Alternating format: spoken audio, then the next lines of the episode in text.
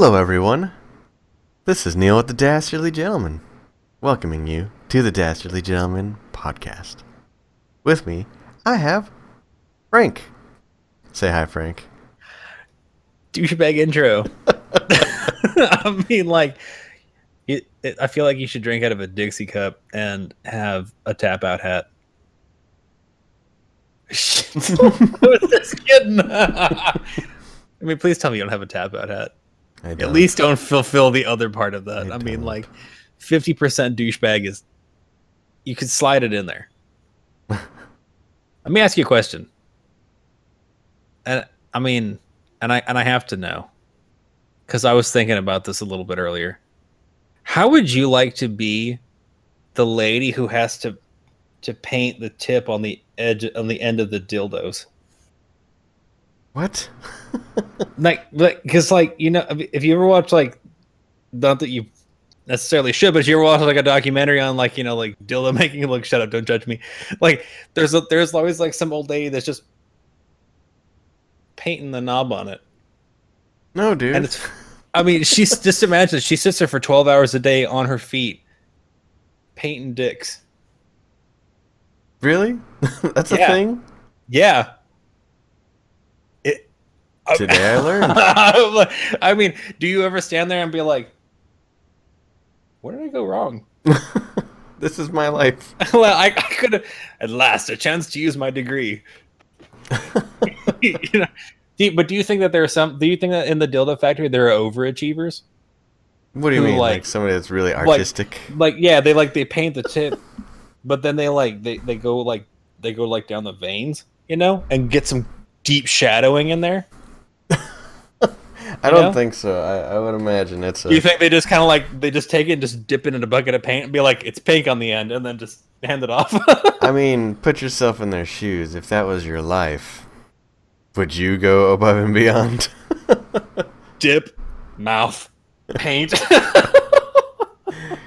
no, no. i mean it'd be like one for them one for me No, You know? dude, that's you know that's not cool.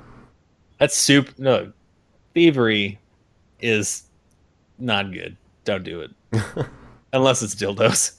But then a lot of things are dildos. So Well, welcome to the podcast, folks. That was a great intro by Frank and uh, a good lesson on dildo making. If uh, you didn't know, you know now, and it's the not, more you know. and that is something you can't unknow.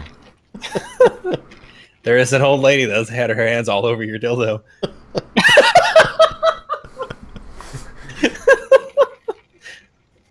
I don't even. I don't. Oh man, highbrow stuff here, guys. I'm just like, I just imagine someone's grandma. It's just like, why is this a horse? what? What do I do? Oh my god. Is there a paint by numbers class? You know, I what don't think saying? so, dude. I, and do they do they have like like webinars? no. Moving on. Tonight, we're uh, yeah, we're gonna talk about stuff and things, really, just current events. Um, we're gonna call this one two minutes to midnight.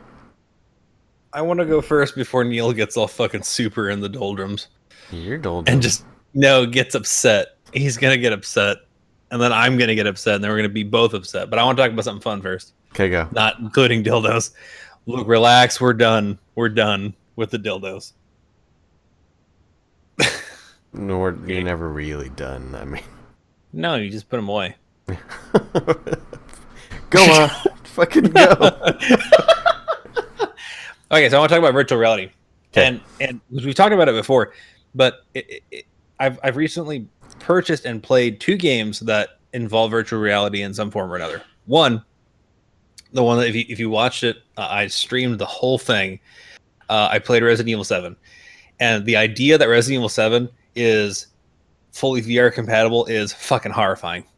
First of all, it's fucking horrifying because there's so much shit that's like in your face in the game Yeah. and and I can see where like it would basically just cause some people go because I mean like you know it's like hey you know hey Nana put this on nah it's funny oh well someone call a meat wagon because Nana just got the shit scared out of her Yeah. because like because there's there's scenes there was I didn't realize it was VR compatible until like I was on like my second night, and then it kind of made sense because there are so many times in in throughout the course of Resident Evil where like it, they'll do shit kind of like do you remember like in the very beginning whenever 3D was just starting to be a thing for the movies Yeah. and like they'd be like they'd be like, they'd be like Yeah. "Oh," and it was like a cheap 3D moment. Right. Resident Evil is rife with that.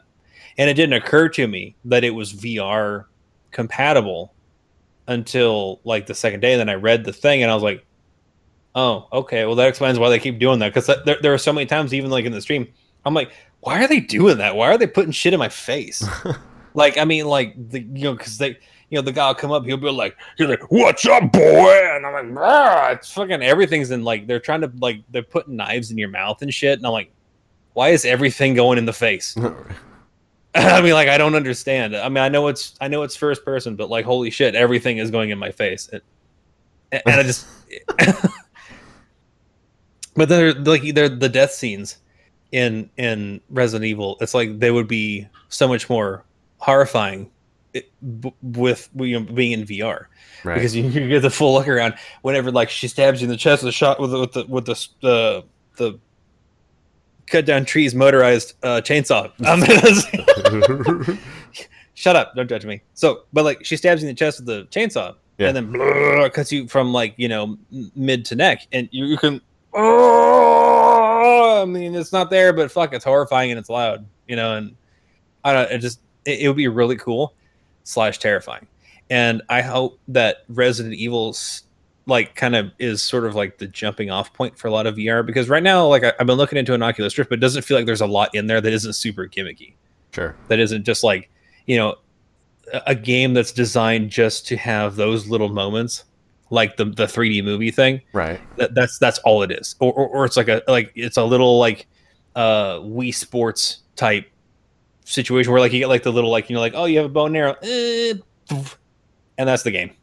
Yeah, I mean there's nothing, there's no there's no games of plots, there's no games of stories, there's no real game. It's just small insular events, and they're fucking really expensive Yeah.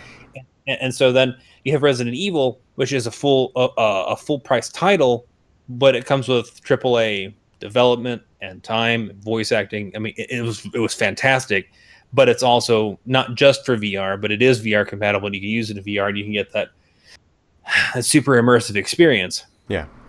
The other game that I played, which I think if I played it in VR, like I'm I'm literally just thinking about it and I'm sweating, and I, I have not played this game in VR and it is it is look I, mean if you, you guys if you've ever watched me play i played nothing but fucking horror games basically.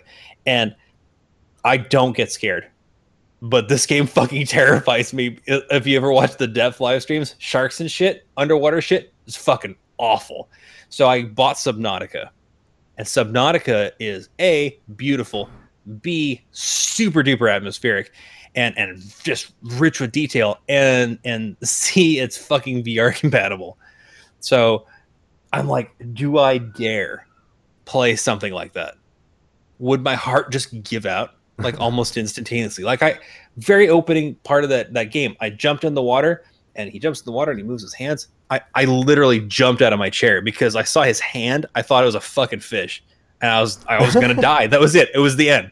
And I and my heart just oh oh god and then the shit that actually does try to kill me i, I just seize up like I'm, just let i it just can't do anything i just and they just they're all, and i'm like fuck.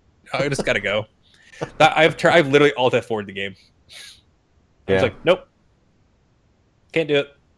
And it was, it was funny because i felt good because then i got the flashlight in that game and and I, because they got the they got the VR touch now, and I'm like, is that is that how it's gonna work in this? Are you gonna like be able to like aim shit and whatever with with the VR touch in in Subnautica? And and and to a lesser degree in Resident Evil, where like you have like the flashlight and you kind of look around, but I got the flashlight in Subnautica and it made it fifty fucking thousand times scarier. I mean, it was scary enough in the dark, but like everything fucking glows in one way or another in that game. I got the flashlight, and like it does the flashlight thing where like you know, hey, it's really bright right here, but everything on the immediate outside is like a little bit darker. Right. Nope. Now it's just fucking super duper terrifying because you're like, I don't know what's happening out there.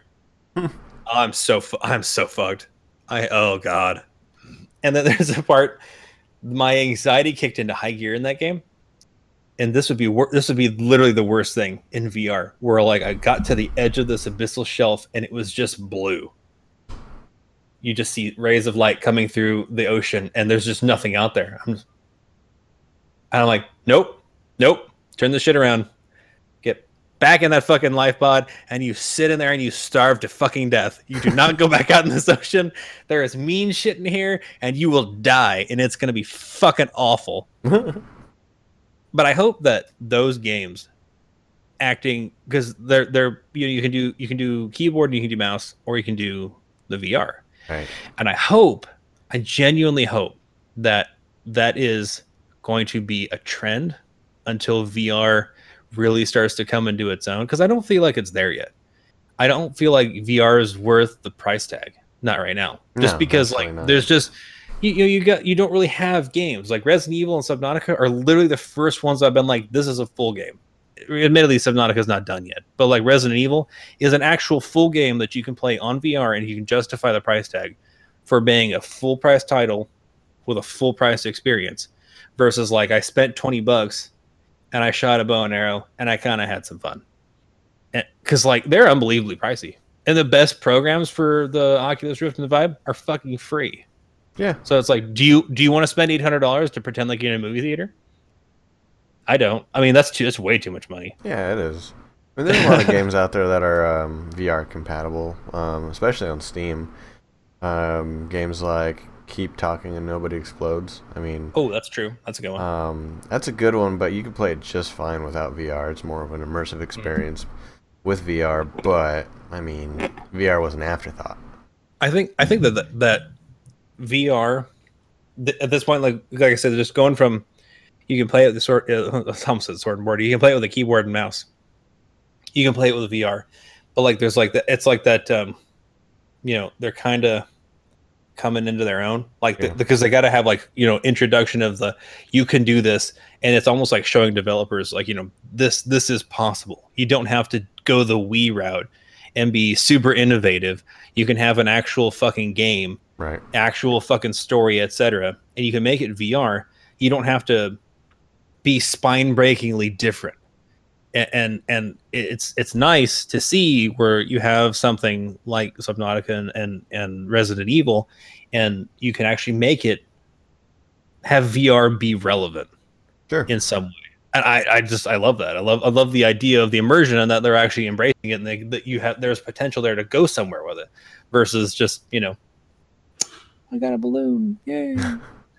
No, that's that's the that's the gimmick idea that game developers and uh, console makers need to keep an eye out for. I mean, you look at the Wii, you look at the Kinect for the Xbox, you look at the PS Move. Those are all cool gimmicks, but I mean, you can't really you can't use controls like that because it's not precision enough for gamers. No. So, you, the only thing you can do with a Kinect that is actually functional and fun is fucking dancing games or Fruit Ninja. Um, Yep. With the Wii, I mean, swinging shit around, it's still like you can never truly swing shit around. Like, like Star Wars Force Unleashed, for example. I was super Yeah, to, like- excited. Like, anytime you'd swing, it would give you a predetermined swing that it already had in, embedded in the game. So Mm. it was just kind of fake motion sensitivity. It, it sucked. and the same that- thing with the PS Move. That's that's exactly how it was with the whenever I played um, the first Call of Duty game that came out on the Wii because they were like you know be be part of the battle and you know you can and you Yeah. You know you rifle butt somebody but you, not really I mean you and it's the same it's the same motion over and over again I mean like you're not like you know charge it to fuck you it's Right. just you know you're, you're like huh, and the guy's just because you did it. You know, you were too into it and you, you swung it, and the the, Yeah. the Wii's just hmm?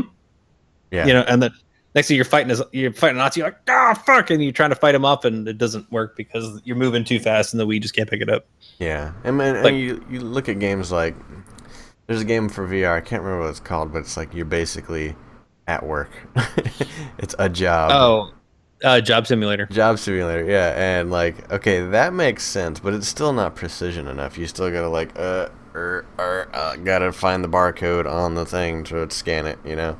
Right. That that's part of that uh, that gamut of shovelware. I'm gonna call them shovelware of like Surgeon Simulator and and shit like that. Yeah. All the simulator games that came out like all around the same time Yeah. that are just fucking atrocious. I mean, it, it, I mean, Surgeon Simulator is okay. Job Simulator, you're you're pushing it. Everything else, you're basically horseshit.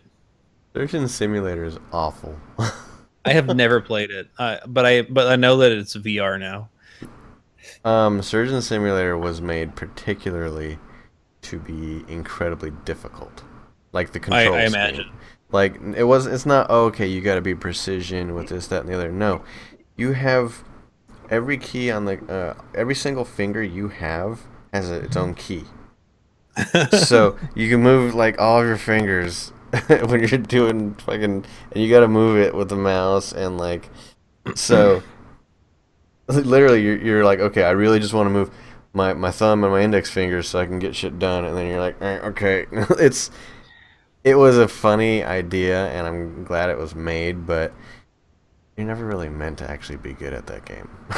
Right. Did you, the the Kotaku did a video or Kotaku did an article uh, about a video that was telling I can't remember who did the video. I'm sorry, but um, I read I read it on Kotaku that um, they did had actual surgeons playing Surgeon Simulator, Mhm.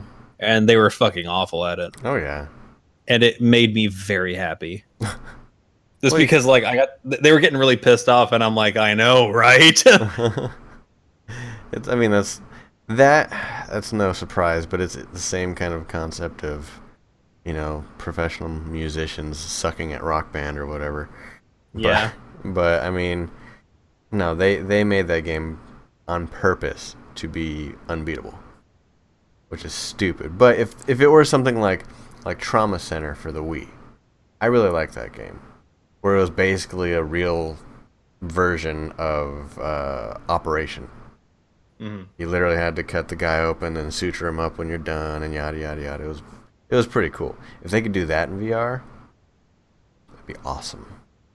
So before we get into uh, the tirade of what's been going on in our world this last week, um, let's tell you about what's been going on in the Dastardly Gentleman world.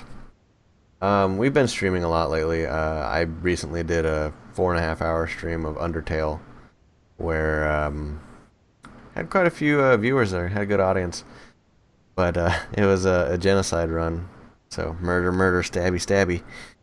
I'm all about that because fuck that game.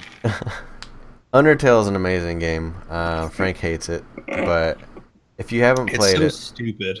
it's it, it's like an old school um, role playing game, and uh, it it promotes the the proper way to play the game is you have to be friends with people. No. But if you want to, you still have the option of doing it classic RPG style and killing everything you come across. But Yes. then that makes you literally Hitler.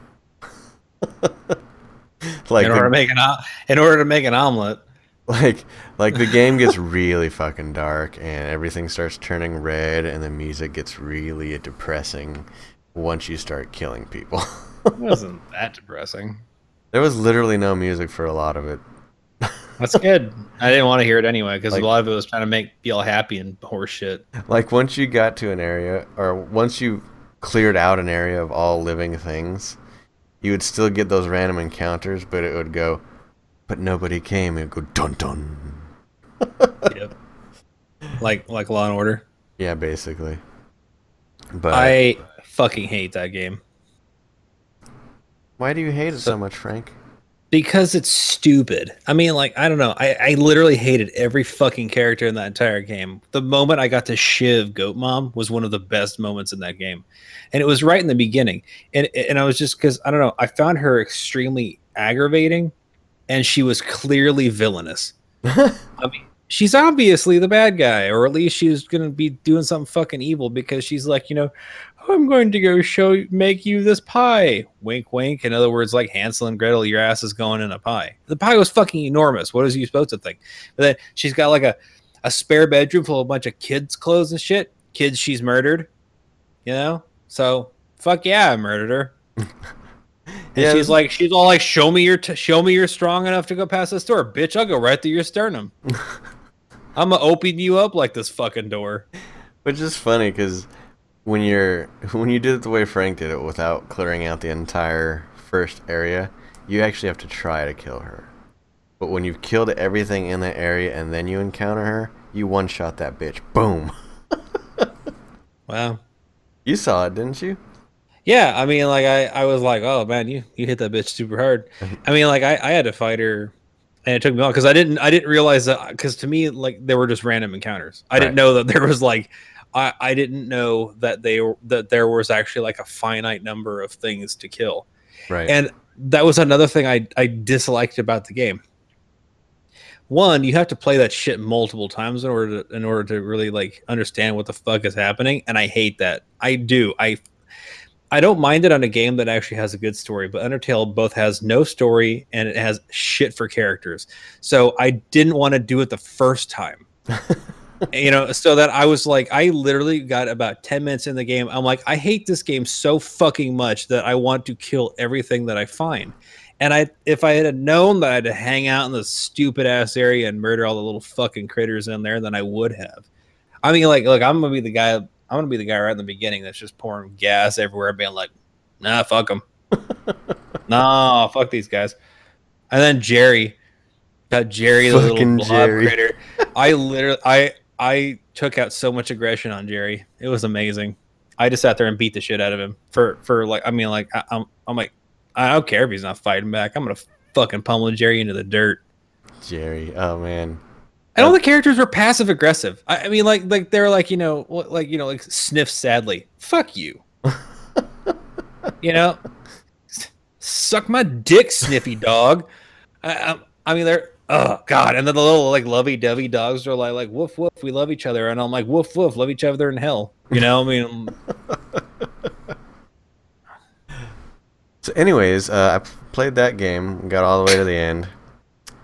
Couldn't uh, couldn't beat the last boss, so we ended that about four and a half hours in. Very long stream. It was pretty fun. I'm glad everybody showed up and uh, rooted me, uh, cheered me on. You know, I did. I showed up. It was good. It was good times. Uh, then I think last night, um, I started Castlevania Symphony of the Night, and that was That's pretty fun too.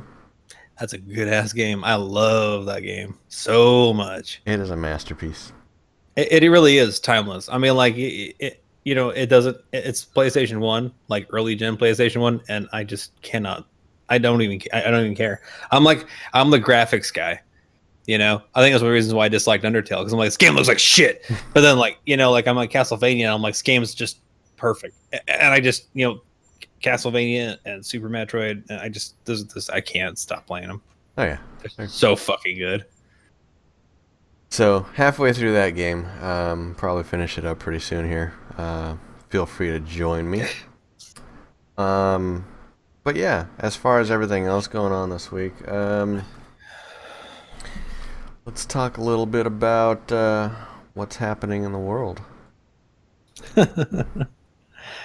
So, disclaimer: um, Frank and I agree on most of this stuff. So, uh, he's he's gonna play devil's advocate, so we're not just a giant echo chamber. So we can attempt to see things from every angle, both sides. You know, that sort of thing. So so whenever when when you read this or watch this, I I don't want a ton of comments down below like you know oh you're a fucking racist fascist. Look, stop, stop. I'm just trying to we're just trying to look at both sides. Just relax. Honestly, we wouldn't mind because we don't get very many comments right now as it is anyways. I would be fine with that because I will probably I will probably fight with you. All right, so and, it'll, and it'll be like it'll be like 12th grader internet. Be, be like, I know you are, but what am I? Anywho, without further ado, uh, so our uh, lovely president has uh, signed what was it, like eight executive orders, give or take. Like I thought it was I thought it was four, like in the first like the first like day, like the like- first couple hours. yeah, it was there was a lot. Um, the biggest one that he did in the first few days was uh, removing us from the TPP. You don't know what TPP is, that's the Trans-Pacific Partnership. Um, we're, I mean, the the negotiations were still happening, but he basically said, "Yeah, we're out. Peace. There's no way we're gonna be in that." Um, which you know, it, it looked like the TPP was gonna be a bad deal, anyways, in my opinion. Uh, so I'm okay with it. Uh, I think he could have probably negotiated better, but um, he's kind of got an isolationist mentality. He basically says, "Fuck that." um, what's up, Frank? I'm going to step away from my devil's advocate for just a second. Yeah. and, and the, the, the, this particular, but what he, he has been so big on on I am going to fulfill all of my campaign promises, and and you know, fine, great, that's what the ba- you buy, you get what you pay for. Yeah. You know, what I mean, like you, you, he's voted in, you know what his platform was, fine. One of his biggest things, this is it's like nobody wants to talk about it, but he so he pulls out the the, the TPP. One of the one of the main uh, uh, receivers and aggregates, I believe, is China, correct? Um, no, I don't believe China was in that one. I'm gonna look because because I mean like he one of his big things was uh that he was gonna make all the he was gonna get all these deals. Right, they're not, but he was gonna be get all these fantastic deals, and he was gonna win every one of them. You know, and he was gonna beat beat out everybody Yep. as far as like all these trade deals and shit like that. So then the first thing he does whenever it's a massive trade deal like this is he backs out within within an hour of, of being president. Like I mean, he, he's gone. Yeah. Uh, uh, like he didn't even try. I mean, like didn't even fight for it. He didn't even, probably didn't even fucking read it. You know what I mean, Right. it's like, uh, like. I'm just like I'm just I was baffled by that because I mean he, he came in with like these big dick swinging promises that he's gonna like walk into the you know the the trade center question mark and just like throw his dick over his shoulder and be like who wants to fuck with this Yeah. America. And then he was just going to sit there and just fucking whack a mole with his knob on all these other little Asian nations and, and get the best deal for America. But he doesn't even do that. He just left. Yeah. Fuck it. Just gone. Whatever. Yeah. Right, I'm done. I mean, I just, I, I found that, I found that surprising that, that move. I mean, like I expected him to go into it and, and be like, no, you listen, you know, because with that, that usual, you know, Trump mentality, "Brrr, fucking fuck everything, and, and just make it make it so he, he can do get whatever he wants, which is Right. which is fine if it works out for America, but but you didn't even show up. I mean, like you abdicated. I mean, completely. Without America, this deal doesn't happen. Basically, I mean, no, no. Actually, you're not right. You're not entirely correct there because um, China was stepping up, or at least people were talking about China stepping up and taking America's place in that deal. And that would be awful. And and basically, the TPP was designed to basically fuck China over. It was it was saying, hey, we want to trade with everybody over there, but China. Right. And But- so if China fills in that power vacuum left Uh-huh. over in this deal where America was, Right. you know, that's a superpower taking over for another superpower. That's one superpower that's deflating.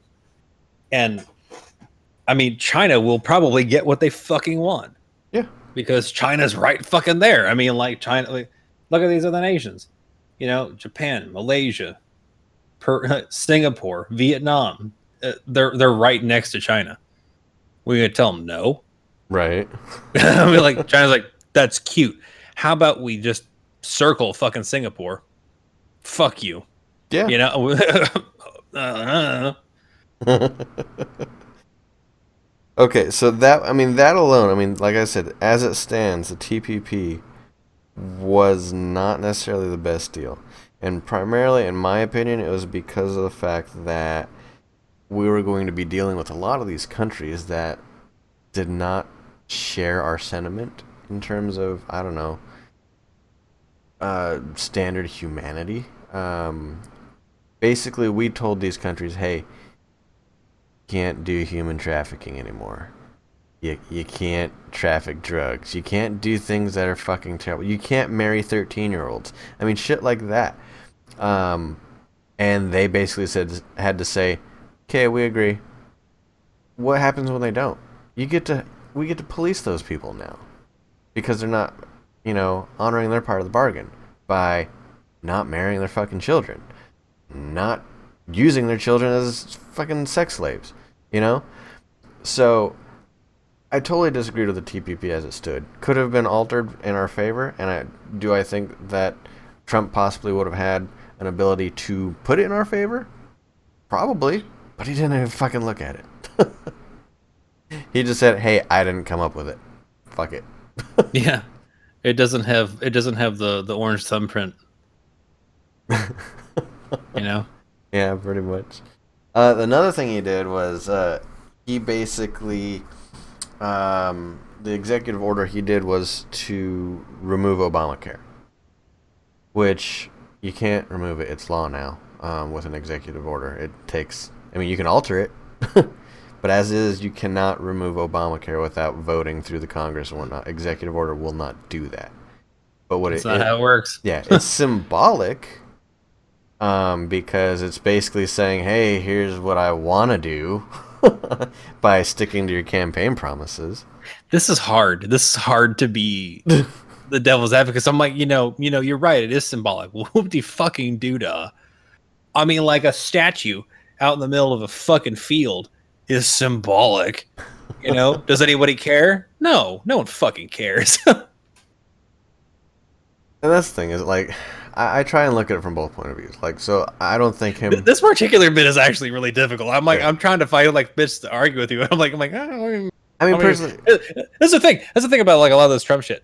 I mean, like you know, he, he he's so he, he's, he tends to be like severely removed from Yeah. from facts and reality. So it's like you know, like in order for me to argue in, in, in opposition to a lot of these points, I have to literally be like, no, and then it's like and just try to find some fucking bullshit reason why. right? And I was like, ah, I don't know, 'cause that doesn't make any. Uh, but uh, I mean, my my brain doesn't work like that sometimes. just, just don't.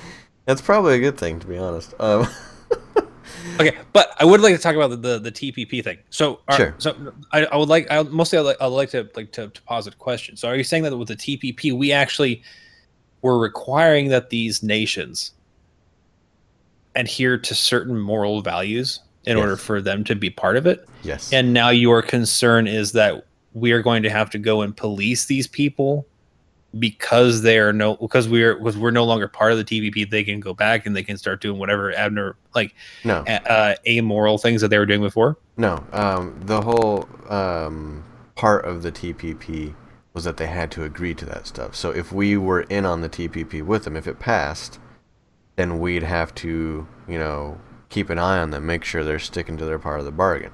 But since we're no longer in the TPP, it doesn't matter anymore. That was That's great. And and that's that's what I was I was happy to hear that that he pulled out of the TPP. I mean, like I said, could he have done it better and basically looked at it and maybe put it more in our favor? Probably, and he should have. But he just said fuck it. So it's not necessarily the most terrible thing to do. Um, like I said, as it stood, it was a bad deal, and him backing out of it better than what we had going for us. I mean, it's a stupid deal. Yeah. You know, you you can't we can't do that. We can't tell another nation you're going to have to adhere to these certain certain set of moral principles. You Right. can't. I mean, like uh, unless like it goes against like like written law, like the Geneva Convention or, or whatever, like a, a generally understood like code of conduct. Right. But but there wasn't one for a lot of these nations, and, and so it's like you can't. It's like I don't care. I don't care who like who you think you are, Russia. You can't go into another sovereign nation and tell them how they're going to behave. Yeah. I mean that's called an invasion. Right. So it's like you, you can't you can't just do that. I mean, like you, you know, we can't be the world's police. We shouldn't be the world's police. Again, going into another sovereign nation and telling them how they're going to behave. You know, like so Malaysia wants to to have people. I don't know if this is true. I'm just picking one because I just fucking saw it. Relax. I just Malaysia picks one. You know they, they they're gonna marry 13 year olds. You know their legal age is 13. Okay, you, that's that's if if their country has a problem with it, their country needs to come up with a solution. Right. America cannot come up can't come into Malaysia in its sovereign in its sovereignty and be like you can't do this. Fuck you. Right. I mean, we will do whatever we want to do until the people decide otherwise. Right. So, no, that's a terrible idea. And that seems like super far left, being like, you know, this is just this is not American. We can't. Blah, blah, blah. we have to we have to force our ideals on these people. This is not God fearing Christian values. No, but that's also not your nation, so it's not your fucking problem. Yeah. And you know So what? shut up. I'm, I might have it wrong. I mean, that's the way I I interpreted it. So feel free to correct me. Uh, I'm not trying to spread misinformation because God knows I fucking hate it when people do that. Anyways, but basically that's what I understood when when it was explained to me and when I what Right. I read. Um, we we basically put guidelines out for these countries. This is how we're all going to operate. You know, in this in this trade agreement. And if you don't stick to your part, you know, we're not going to trade with you anymore. I mean, and trade is never not it's never a bad thing to trade, but it depends on who benefits the most. And a lot Right. of corporations got their fingers in those fucking pots. Here's the thing, though. Like, whenever it, whenever it comes to something like trade, it should be about the economics. It should be about the laws, but not. It shouldn't be about morality Right. in every in, in any way. Uh, You know, morality is always subjective, and you again, like you know, you can't make up a trade agreement. Be like, well, we'll come in here with our economy as long as you know you guys stop fucking them boys. Hey, you're still fucking boys. We're leaving. And it's like you know, no, you- you- that's not that's not how you make a trade decision. right. You know, I mean, like you make it based on you know basically min maxing your input and output. You know, what's going to make the GDP grow? Well, well, I mean, you know, this country sells X and we need it, so fucking buy all of it. Boom, trade deal. Have you ever seen Lord of War? Yes. Okay. You know that part in Lord of War towards the end where uh I think it's Jared Leto. I think he dies. Um spoiler alert. Um where He was the brother, right? Yeah. I was so fucking happy when he died. Basically, uh, they're doing a an, an arms trade with this I don't know Somali or some African country. Um and as they're selling the guns to this band of rebels, they're literally, you know, still negotiating the price. They're literally staging an invasion on on a, you know, nearby village and slaughtering them all. And and uh, Nicolas Cage, who's the arms dealer, his brother, he's like, "This is wrong. We're we're basically selling arms for them to kill innocent people, and they're unarmed." And Nicolas Cage is like, "You know what? I don't care about that. I care about the money. That's all that matters." He's like, "No, fuck this. I'm gonna do something about it." He gets a grenade, and he runs towards the arms shipment, gets shot up, and blows up. blows himself up and blows up half the arms shipment. And then the guy that was buying the guns literally just takes a machete, chops the pile of rupees in half that he was going to give to Nicolas Cage, and moves it to the side. You don't get those rupees anymore. Yeah, because you lost half the shipment. I mean, it was all business. yeah, it was all business. It, it- I mean, he he didn't see it as a holy shit. You're trying to, you know, stop us. He's like, no, now you just get half. it's all Yeah, about like, money. You, you blew up half of your stuff that I was going to buy. It's Yeah. not. I mean, it's like, well, then now I only have to buy half, and I keep my other half, and I'll buy it from somebody else. Right. I mean that that entire. I mean, like that that that was all about like you know blood money and and and you know Yeah. the horror of of of war economics, but at the same time. This is still a, the group of people. Even if you, even if somehow, some way, everybody got together that sells guns around the world and said, "You know what? We're not gonna we're not gonna be part of them doing that fucking thing. Right. You know, we're not we're not gonna supply them with guns and ammo and rockets and bombs and other implements of destruction. And, and well, these guys are gonna get rocks and knives and machetes and tires, and they're gonna fucking kill each other anyway. So I mean, like you know, what you're what like, what are you going to accomplish? Yeah, all that matters Nothing. is, is your Nothing. Bottom, is your bottom line. I mean, and that's terrible. Um, but when you're when you're talking about these foreign countries, the ones that are doing things that are questionable to your morale, moral code, is I mean, I don't know. please, please dip a little more scorn onto that. Your moral code. I didn't know how to say it. It came off as condescending. I just, I mean, just your fa- your moral code. And my brain wasn't working. Anyways, um, I mean that's that's that's the nature of the business. I mean, like you're gonna deal with different people. They're not all gonna agree with you, Right. and that's sucks. I mean, but if you want to trade with other countries, they're not, we're not all gonna be on the same page. Right. All that matters is the money. It's like you know you. It's like you go to Publishers Clearinghouse. You know you're going to get a check for ten thousand dollars, and the guy who hands it from you, hands it to you, is in a fucking KKK outfit. do, do you do you say no? You're a horrible person. I don't want to take that money, or do you say thank you? You no, know, I mean, no pictures, please. yeah, I'm like, no, dude. I mean, like, Publishers Clearinghouse. Fuck, come here. Come on, get get your homies in here. like, I'm gonna have enough money I can just disappear. Fucking forget it. Buy a whole new identity.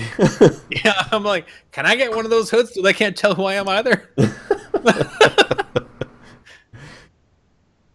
so yeah, that's that's the TPP deal. You, you got anything else on that? Are you good? No, I mean, like, it, I, I mean, like, if if that was the basis of it, then it needed to not happen. That was a, a facet if.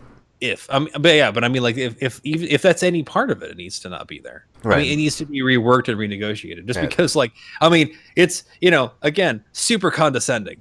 Like, I mean, to begin with, like, you know, I, I, just we're Like- gonna tell you how to live. No, no, that's not what we're doing. That's that's not what America should be doing. See, We should we should live above and be exactly how we should be: freedom, America, inclusion, etc. Mhm. And if you want to be like us, that's just awesome. but that's the thing. But that's you don't have to.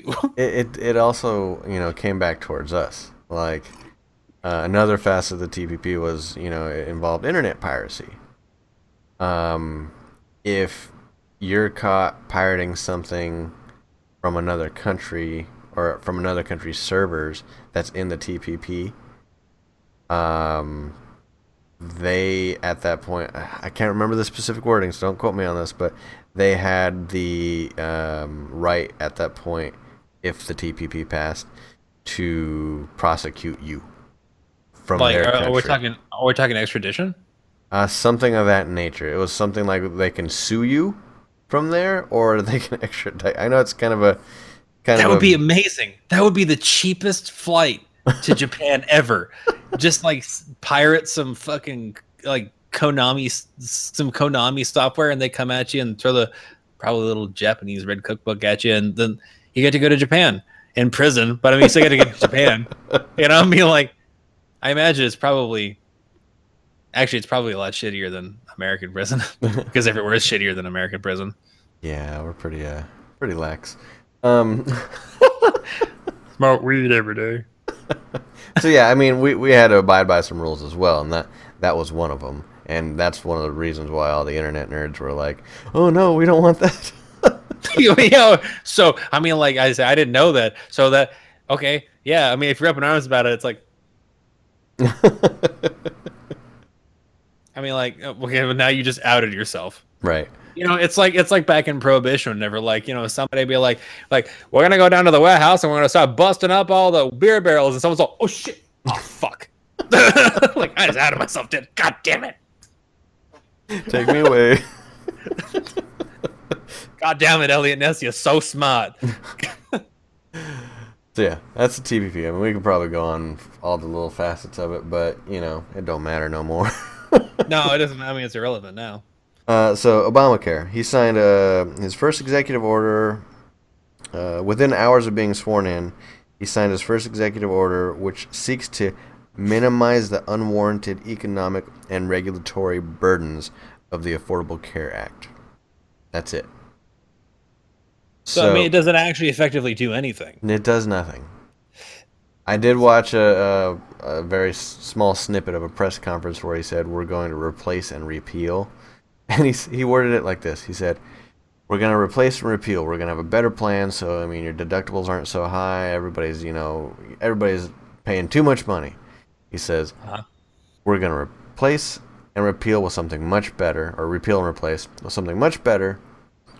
Same week, same day, maybe even the same hour. It's going to happen virtually simultaneously." And I was like, "Which one is it? Same week, same hour?" So like, can you can you Be you more uh, specific.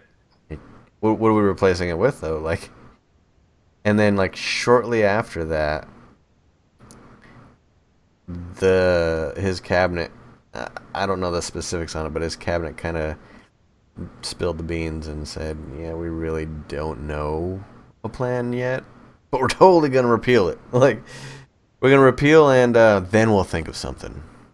I, I think it's amazing that the Republicans have had so much time to bitch and whine about Obamacare since it's gone into action to have literally nothing to show for it. They just want it to go away. That's all they want. Well, fucking join the goddamn club. But I mean, like, you you could literally come up with fucking something. You are the actual lawmakers of this country. Holy God in heaven. You know, I mean, like, you got your key, you got your finger on all the fucking information you need. What you gonna do? You know, I mean, like four fucking years of Obamacare so far, and like they haven't they haven't done anything. I mean, like, what do you? Like, nobody has any fuck doesn't have a fucking idea. Like, I mean, like, any. I mean, like, you know, you pay for your insurance premiums and potato chips. I mean, that's at this point that's more valid than what they've got, which is Yeah. fuck all. thing. you know? it's totally there, yeah. Um, but as far as Obamacare is concerned, or the Affordable Affordable Care Act, in my eyes, it was a step. Affordable. yeah, right. It was a step in the right direction, but it was a total fuck up. It was I a mean- step in the fucking like sideways to the slightly left direction where you kind of slipped in a little dog shit. It was it, at least the issue was addressed. I mean, insurance companies were going crazy, hospitals were going crazy, and now they're going crazier. But yeah, that's a fucking feeding frenzy now. I mean, they were addressed. It this is this is how he addressed it, gentlemen. Uh, dinner's ready. Fucking- hum, hum, hum, hum, hum. Your deductible's just gonna keep going up forever. My deductible's gone up almost two hundred percent since I since I had to get health insurance. oh yeah, mine too. I mean, it's unbelievable how fucking expensive it is. yeah, it's it's So gotten good job, Trump. it's gotten out of control. It really has. Um, but I mean, we need something. We do. You can't just cut people off. But he's gonna. Look, he can. It's the wild west out there of insurance companies. So fuck them. we're gonna have we're gonna have two people with debilitating diseases shooting each other in emergency room cards. That'll be Trump's system. He'll he'll put out a finite number of cards for a specific plan, but they're not for the particular. They're for whoever holds them. so it's like you could kill a guy and take his insurance card and be covered. Sounds You could break into somebody's house and steal their insurance card, and you have their premium insurance. There's no name on it. It's just whoever holds it. So like you have like a like a guy that's like all scraggly and nasty and comes in with with like his knuckles are all torn up. Is he just broke into some rich guy's house and stole his wallet and be like, ah, I got glaucoma. Give me all the weed. it's free. Take all this weed. Nah, man. I mean, I don't know. It's, at least that's a plan. Um, we we don't have a And plan. according right to. Saint Bastard. it's like a it's like the the Mad Max Immortan Joe plan. You know? Yeah. Shiny and chrome. So basically, him writing that executive order, uh, all it does is it simply adds further uncertainty to the process. So insurance companies and hospitals alike right now are like, what the fuck is happening? Um, That's so good. That's so good. I love that. It is, but because I never know what the fuck is happening with my insurance. No, so it's nice that they don't know what the fuck is happening either. So Right. fuck them. No, that's so good. I mean, you know, what? if I could, I- I'd I'd I'd, I'd high five him and then immediately wash my hands. But I'd high five him for sure. I mean, because like that's a that's a brilliant move. Be like, be like, well, we don't know what's happening, so let's make sure they don't know what's happening. Fuck them. Let them figure it out. CEOs are sitting there sweating bullets. They're they're mopping their brows with all the Benjamins that they've got, and they just then they just burn them. Bullshit. You know how corporations fucking respond to uncertainty. Let's uh we don't know how we're gonna uh tell our shareholders that we've got a loss coming up. Let's uh let's buffer that with with a gain by sticking it to the consumers a little bit more before the news hits. Just yeah, just before you have to uh just before you have to like report a loss. yeah. Yeah. that's Uh, how they operate and that's terrible. Terrible. Terrible. No, I, I think that I think that's a brilliant play. I do. I, I think that I think that him fucking him up is just great. I mean, it's like it's like a sack tap to the entire insurance. Like it's not it's not hurting, but you're like, oh oh oh, I'm uncomfortable, but I feel like I'm gonna puke. But boo. It's just oh, it's just so good. It It's just make, it it makes them sweat, and that's not necessarily a bad thing, but it can be. it warms my heart. So, this next thing, there was a, a lot of uh, back and forth on this, and it was pretty disgraceful. You sign an executive order to um, take all appropriate steps to immediately plan, design, and construct a physical wall along the southern border using appropriate materials and technology to most effectively achieve complete operational control of the southern border. Those were the terms that were used, the, the words, the best words. Uh, Big, bigly. um, so before he signed this executive order, or I don't know, it was about the same time, he was supposed to have a meeting with the president of Mexico. Um, president of Mexico said, "No, I'm not going to do that." He canceled the meeting after all the shit that Trump was talking. And then, like, within 30 minutes to an hour of him announcing that he's canceled the meeting, Trump's like, Yeah, I totally canceled that meeting. Uh, it's probably best at this point because uh, they're not going to want to. They're not going to want to wheel and deal with us. Uh, and then within an hour of that tweet was, I think we should impose a 20% import tax on Mexico. Do you ever think that sometimes Trump's press secretary feels like he's in hell? Do you think that like every time his phone goes, brrr, that he like he's like, has anyone seen the president? No, He's dude. not, he's not in the shitter, is he? No. like I just, uh, uh, For those oh of you, god damn it! for those of you that are unaware of who Trump's press secretary is, his name is Sean Spicer. Um, I don't know if it was him, but it sounded like it was him because he had such fucking conviction on his first actual, you know, speech to the press. His first speech to the press was, "You guys are misrepresenting the actual amount of number of people that were at uh, the inauguration." oh my god, was this the alternative facts guy? Yes. He basically said there this is you can't quantify how many people were at the inaugura- inauguration because uh, Parks and Rec have not released those numbers yet. And then immediately right after that sentence he says it was the most attended inauguration in our nation's history. and after he's like berates the press for like I don't know another three minutes after that, he says thank you and he walks out of the room, and then one of the people the press is like, "Hey, you can't you can't say it was the biggest inauguration of all time and then say you can't quantify it because you can't." But I mean, like, hold on, hold on, Yeah. hold on, hold on. Guys, I don't think you appreciate how much effort I'm putting into this one. I'm like I'm, I'm racking my brain every time we ha- every time a subject comes up.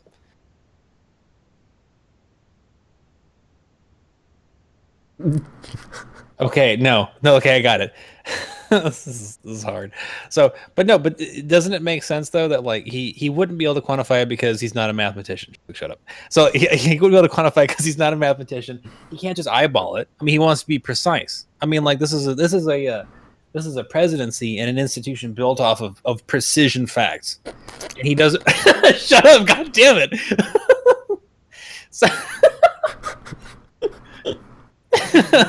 Look, you tried, and I appreciate it. I look. No, I'm not done. I'm fucking going. I'm going all the way with this one. Oh God. Okay. Anyway, so he he want he wants to make sure that he he's got it right, but sh- definitely from his perspective, way up there with all the the the one percent of the one percent. Um, there was definitely a lot of plebeians for sure. and I mean, they were loud, and he he probably peed a little, and he was very startled um, but there was definitely a ton of people, more people than he's probably ever seen in one place in his life. Um, so that must be everyone. So, I mean, you can't quantify that because that's a sea of people. I mean, like in Oh, yeah, seas, sure. seas don't have specific mass. I mean, like you know, they just they just are what they are. So I mean, like you can't count these. I mean, what are we in second grade, Neil? You're trying to count all the beans in the jar. There was there was like there was two three million people out there, easy. the funniest thing is that, like, if you literally take I feel like I could work for him now. I do. if you take a picture of the 2008 inauguration or 2009, sorry, and then you put it right next to the 2017 inauguration, you see that there's about I don't know six or seven more rows of people, and- by row I'm talking probably about another thousand people, like six or seven more rows back past where Trump's inauguration was, and this is during Obama's. And let's be honest, whether you love or hate Obama, it was a very historical, you know, life changing, country changing event that happened when he got elected. right. It was the, it was the first step to the falling down into the basement of and breaking your leg of this country, and then you can't get back up, and they turn the lights off, and then they they shut the door, and and then you get eaten by a ghost. For sure. I mean, that was definitely historic. I mean, if you if by historic you mean awful, then it was definitely historic. Wow. I feel like I feel like that you you are have you have some rather uh, severely rose tinted glasses, and you're and through those rose tinted glasses, you're not seeing the obvious additional rows that were not being represented by by your favorite CNN and Yeah, man, they were at the other bar. lefty media. Other lefty media. It's just disgraceful. I can't believe that you would try to try to shit on his inauguration like that and it's funny with- that you're, with you're- inquantifiable facts. It's funny that you say it that way because that's the same kind of shit they say. it is disgraceful that you would try and call me out on such a thing. I mean, like you know, whenever we have problems like China and ISIS, you want to quibble about specifics on the inauguration. Disgraceful. Let's talk about. Look, I'm I'm running dry here. I'm trying so hard. You- I mean, I'm giving myself all kinds of high fives tonight. I mean, I, I am. This is fucking really hard. Anyways, back to the, the border wall. So he wants to impose a 20% tax on Amer- or, uh, Mexican imports into America. Hmm. You know who's going to be paying for that? Everybody. Consumers. Yep. You, you want your uh, avocados? Shit. They come from Mexico. like seriously, that's what they were showing. Like I was watching uh, CNN, and the, the the the newscaster literally held up an avocado. He's like, you know these things, they come from Mexico. Could they have like been any more fucking offensive? I mean, like they're like, he's going to impose a twenty percent a twenty percent tax on imports from Mexico. How are you going to feel by having an additional leverage price on your Guacamole. sombrero, serape? Home Depot workers. I mean, like, like, could you have really been any worse of a person? Could you have not found fucking anything that came out of Mexico that wasn't just like, you know, ah, fucking Mexicans, right?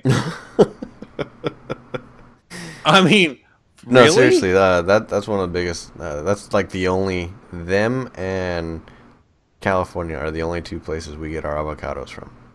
I get that, but I mean, like, could they have not picked anything fucking like a little bit more highbrow than goddamn fruit or vegetables, whatever? I don't know what the fuck it is. Now here's I'm just saying, like, it, it's it's just it's just it's an unfair representation because everybody in America they look.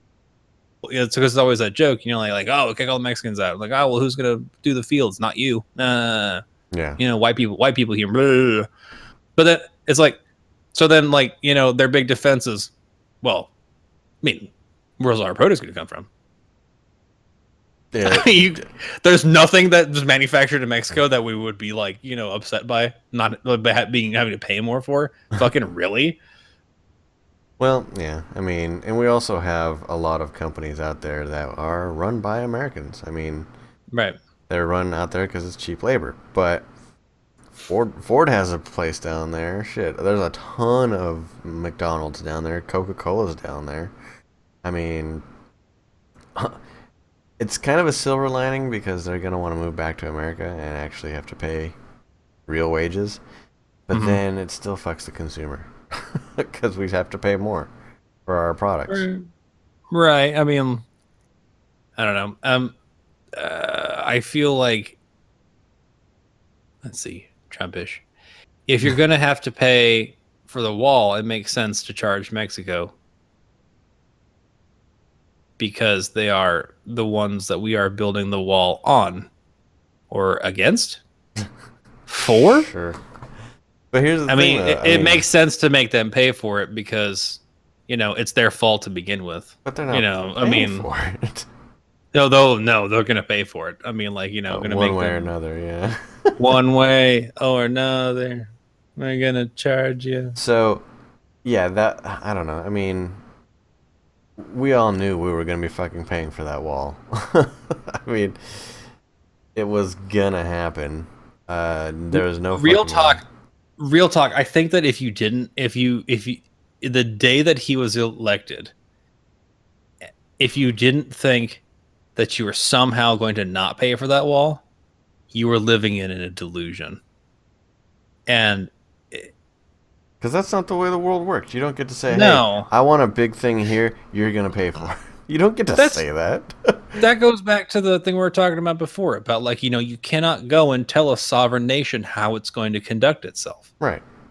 i mean like like, okay so like side note whenever while we're talking about that you know one of my biggest problems i had with obama was that there was the uh, i can't remember the the the the rule that arizona put in place about uh stopping people that they suspected of being illegal immigrants.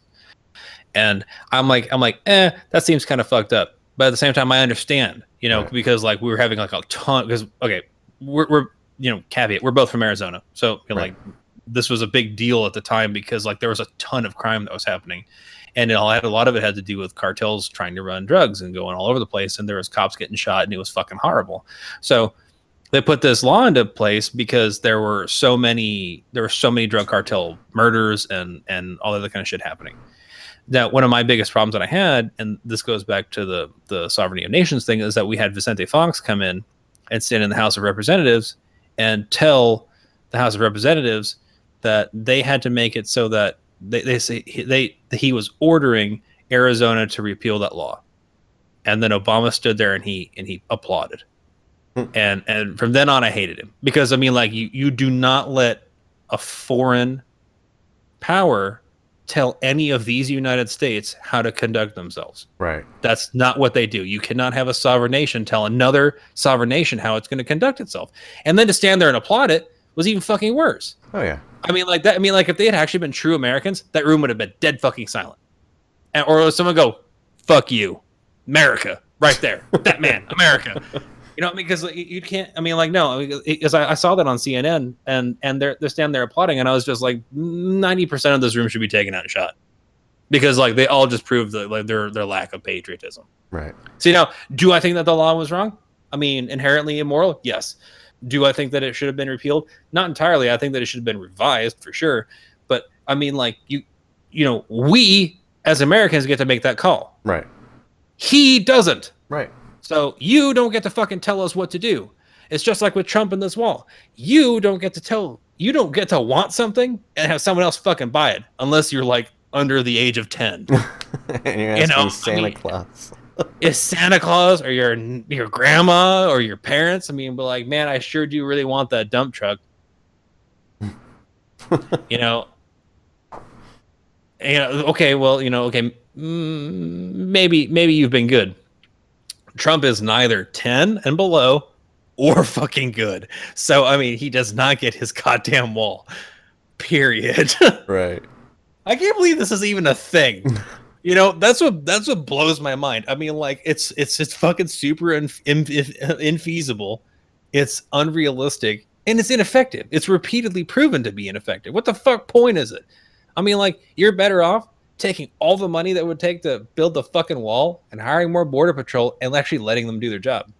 Yes. Take take the kid gloves off of the border patrol and you'll see that traffic fucking come to a screeching halt. Yeah. Rather than just like letting them be like, no, yeah, there's there's like there's like twelve of them out there. No, I don't know. I only got a gun. You know, no, they're fine. You know, give them guns, give them military training. Put you know vets on the the border. Put police on the border. Let them arrest, repeal, re, you know, and run scan. I say scans like it's fucking Star Wars, but I mean like you know, run them through a system. Be like, you know, oh, this guy's a murderer. oh, I mean, he tried to invade the nation. Kill him yeah. done over you know because then because then you're actually doing something effective you're doing what Yeah. the wall needed to do but like you know if you just build a wall it's a piece of fucking metal well guess what a, like 10 minutes and a little ingenuity and i bet your you bet your ass that almost anybody that wants to can get over this fucking wall I'll, I'll I'll break it down to I can't remember who said it, but the very the very simple fact about the wall is you build a twenty foot wall, all of a sudden the market for twenty one foot ladders have has increased. I mean that's it.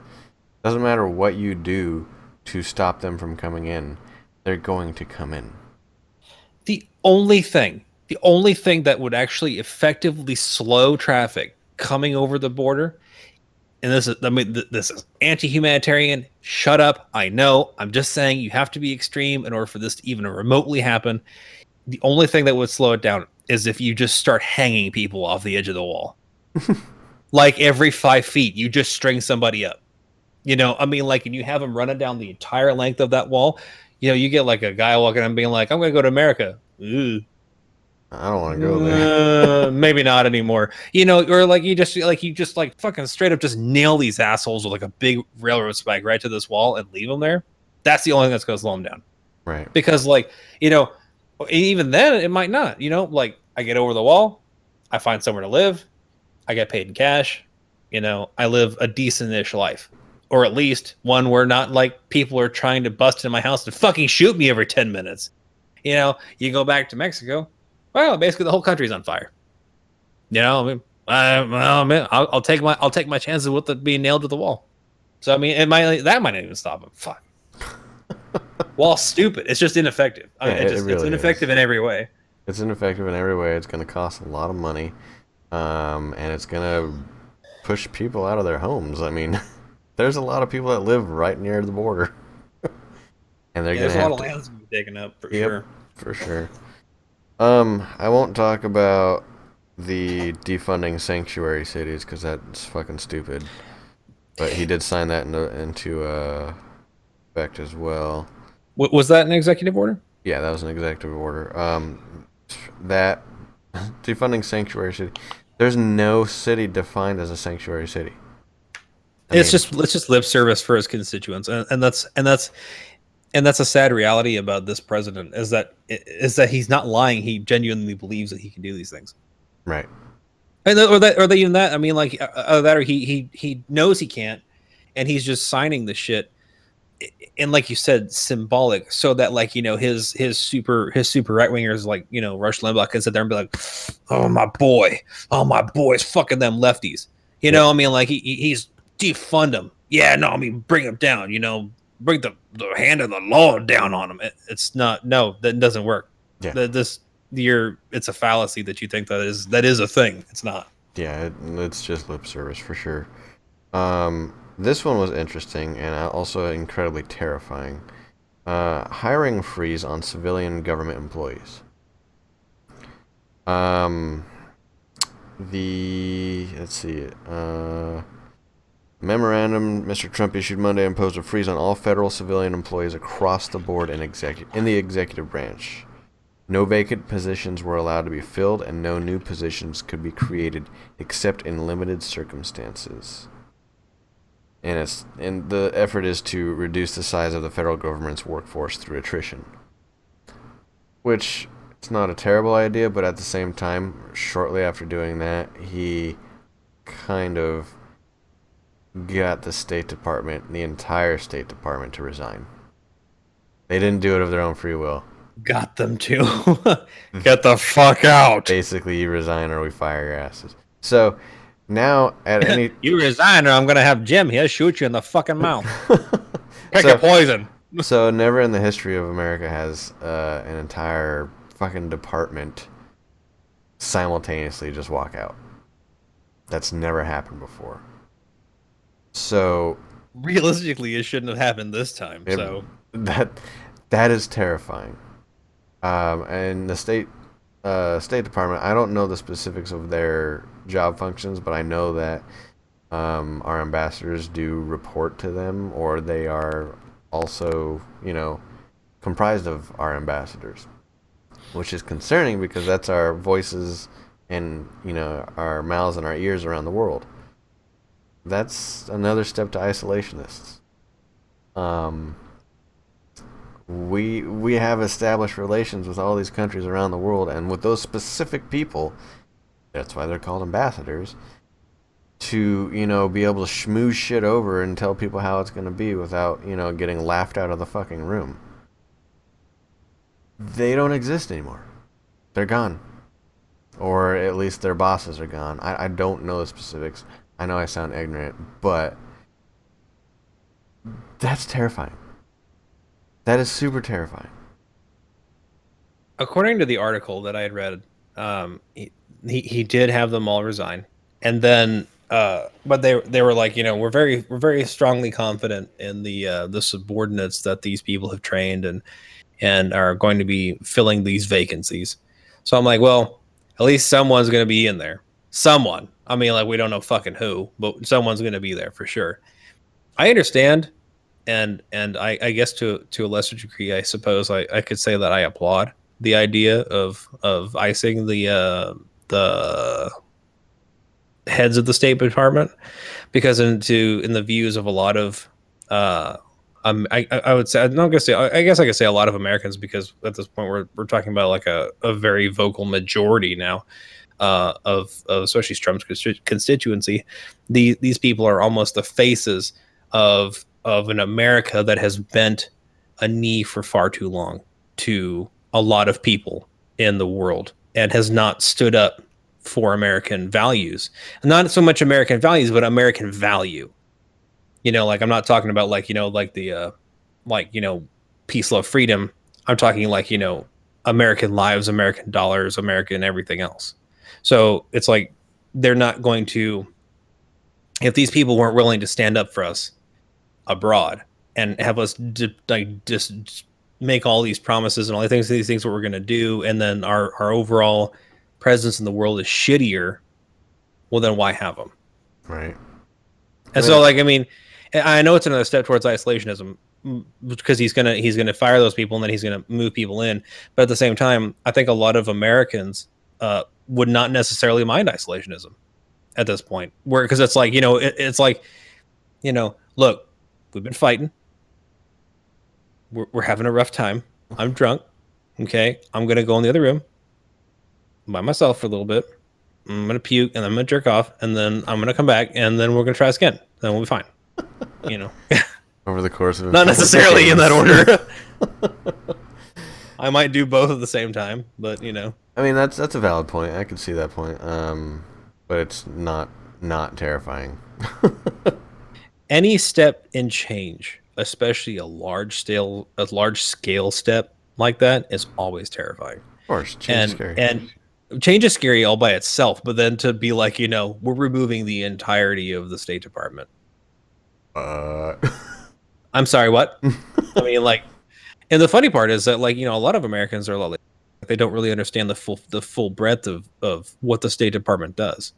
So I mean, like you you know that it involves ambassadors and, and keeping in touch with other nations. That's more than what most people do. Most people are like State Department. My God, what's that? the end. I mean, like you know, my outrage is over because I have nothing to burn it up with. I mean, like, but the but but damn it, they're outraged for sure. I mean, like, they have no fucking idea what that means. But damn it, the State Department's gone. CNN just told me that the meteor is on its way. oh man, no, that's uh, that's huge. That's like I said, that's a first for our country. yes. Oh. All right, so let's do this, these these next two real quick. Um, reinstating the Mexico policy, uh, Mexico City policy. Um, which, yeah, obviously it's kind of a. Basically, it says the last, the latest president's memorandum, memorandum directs the Secretary of State to ensure that U.S. taxpayer dollars do not fund organizations or programs that support or participate in the management of a program of coercive abortion or involuntary sterilization. What does that have to do with Mexico City? I don't know. I mean, I okay. Why is it called that? it doesn't make any sense.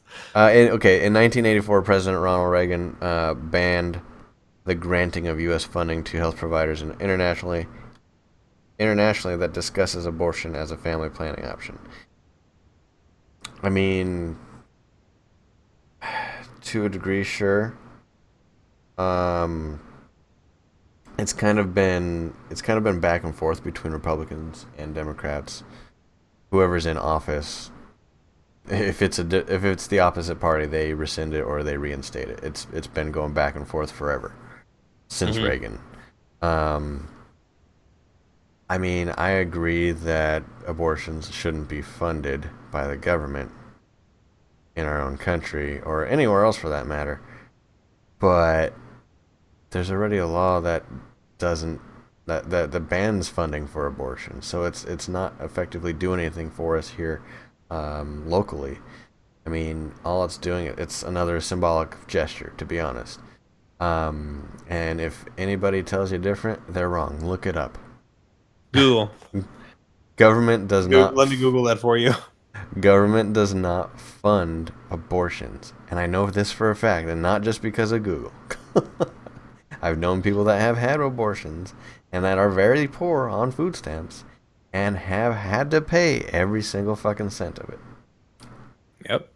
That's and, the way the world works. And and it just makes perfect sense because we shouldn't have to pay right. for, you know, the world at large to have abortions either. Right. And that is probably like, you know, 3% of what Planned Parenthood does. The other 97% is I don't know, fucking STD screenings, uh uh, breast uh, mammograms, uh, you know, counseling, counseling, shit like that. I mean, like counseling is like the biggest thing that they do. Yeah, you know, so, family assistance. That that's like you know, man, I don't know why daddy keeps hitting mommy. It just it's it's weird, you know. And like, well, let me bring him down, then we'll talk it out. I think it was. I'm I'm just spitballing here, but I think it was a, a legislator um, in Indiana that got passed a bill to completely defund Planned Parenthood. Period. Uh, that that would be. I think that uh, wasn't that good old Pence. Uh, it might have been Pence. I'm pretty sure that was. I'm pretty sure that was Mike Pence. Um, and and and you know what happened shortly after that? Within within a couple years, there was a mass spread of STDs. I mean, yep. AIDS AIDS started running rampant. Uh, yeah, that unfortunately it sucks that we have to pay for people's condoms. It sucks that we have to pay for people's birth control as a taxpayer. But I'd rather do it than let disease run rampant. Okay? It sucks. Yeah, I've got money. Yeah, I gotta go down to Walgreens and get my my jimmies, my Jimmy hats. You know? But I'd rather pay for the poor guy wrap his shit up so that he doesn't fuck everything that moves and spread his nasty disease. He's gonna do it regardless. so that's my thought on Planned Parenthood in general. Um, I'm happy with all of the services it prov- provides for for its uh, you know people that go there,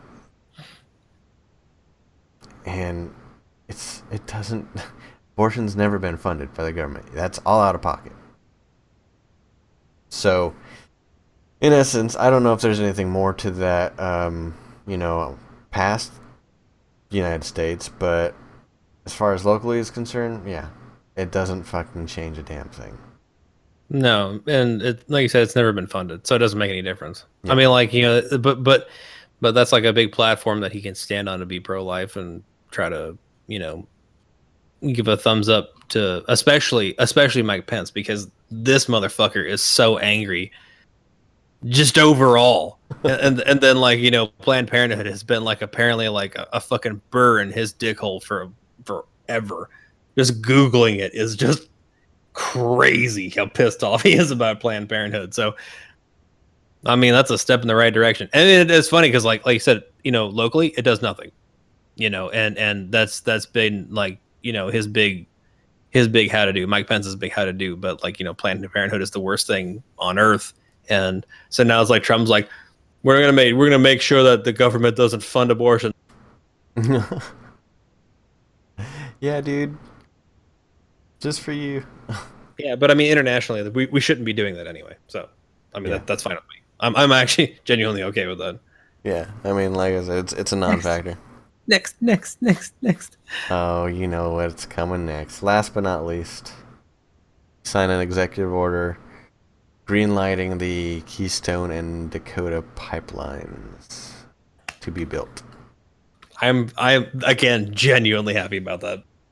Real real talk. The the the facade of the Trumpite is off, and I am actually pleased by that. I am and I'm not. I mean, I'm on the fence with it personally. Um, it, realistically, we're we're still going to be running on fossil fuels for decades to come. Right unfortunately. But who knows? Maybe there might be a stride in technology to make alternative fuels viable.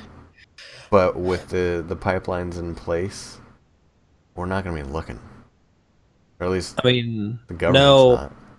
but at the same time, it's like you know the trying to get anything out of the solar and wind, which is the primary avenues that they were exploring is so both real estate intensive and fiscally irresponsible at this point that we just it's just money that we can't be spending.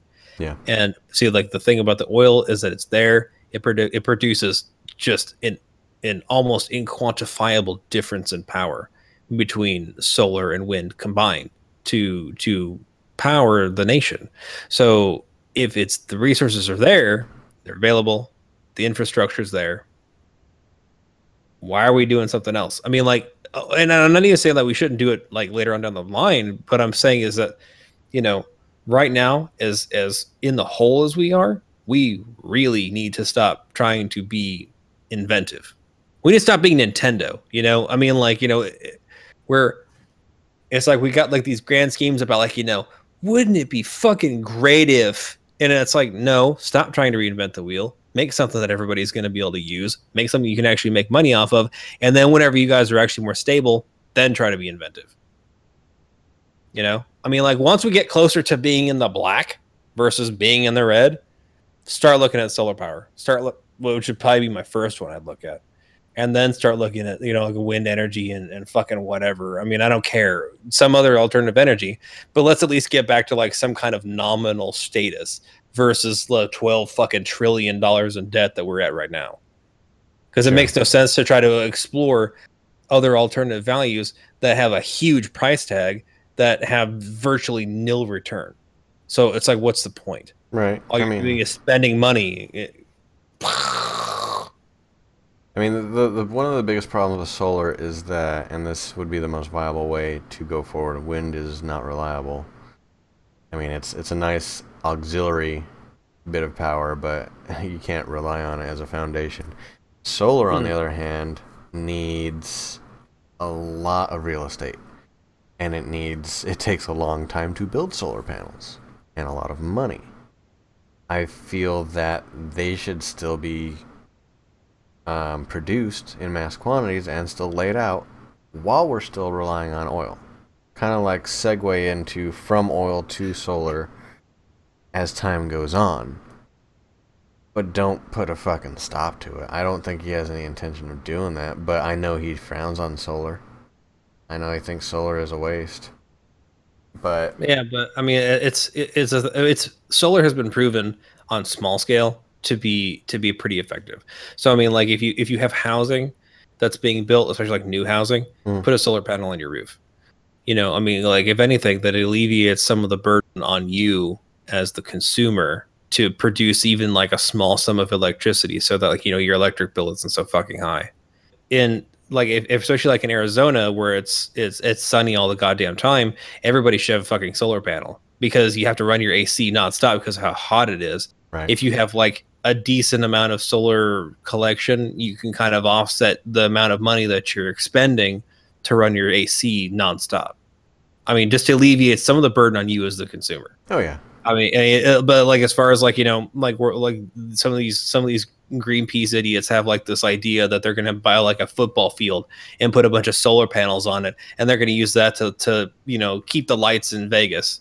No, you're not. You're not even going to power a fucking hotel. Right. Maybe one. Maybe one. Definitely not two. Right. It's not going to happen. It's just just it's not about. It's not enough power. It's not. Even, and you're right. Wind farms are absolutely. Uh, they're they're they're not only not only unreliable. They're almost irresponsible. Just because like, you know, they can't go too fast, but they can't go too slow. But they take up a fucking lot of room. I mean, they take up a lot of room, and like, I mean, if you ever see one of those things, if you ever see one of them like get get like off center. It's it's fucking horrifying. I mean, like I just I was like, because it because it kind of you know, you can see it, and then after a while, because like the gyroscope keeps going, it's like whomp, whomp, whomp, whomp, whomp. I'm like, but those things are so fucking big, like like the the blades. Mm. Are, it takes like two trucks to carry one of the blades. It, it's uh, it, they're they're unbelievably large. So I mean, like if one of those breaks at, at the speed that it's going, holy shit. I mean, like, imagine if God got really mad and just hooked a, one of those goofy ass three sided boomerangs. Just, you know, oh my God, it just makes me, it makes me terrified. On, on the way to San Diego, uh, it, it's like there, there's a huge fucking wind farm. And, and I just like, I just imagine like all the horrible shit that could happen out there. Just like it gets all gusty. Boom, boom, boom, boom, boom, boom, boom, boom, boom, boom. Final destination, man. I mean, just you know, you get the guy in front of you, just like the lands blade first, bam, right on his sedan. oh my god! um, one of the things I did see about solar though was that if they took out, I don't know, took out a plot in like Nevada that took up about a third of the state, which there's a third of the state where there's nothing there, so it's no big deal. It's an eyesore. Who fucking cares? It's Nevada. Um, and they just Sucks. covered it, covered it in solar panels. It could power the country. See, and that would be that would be ideal.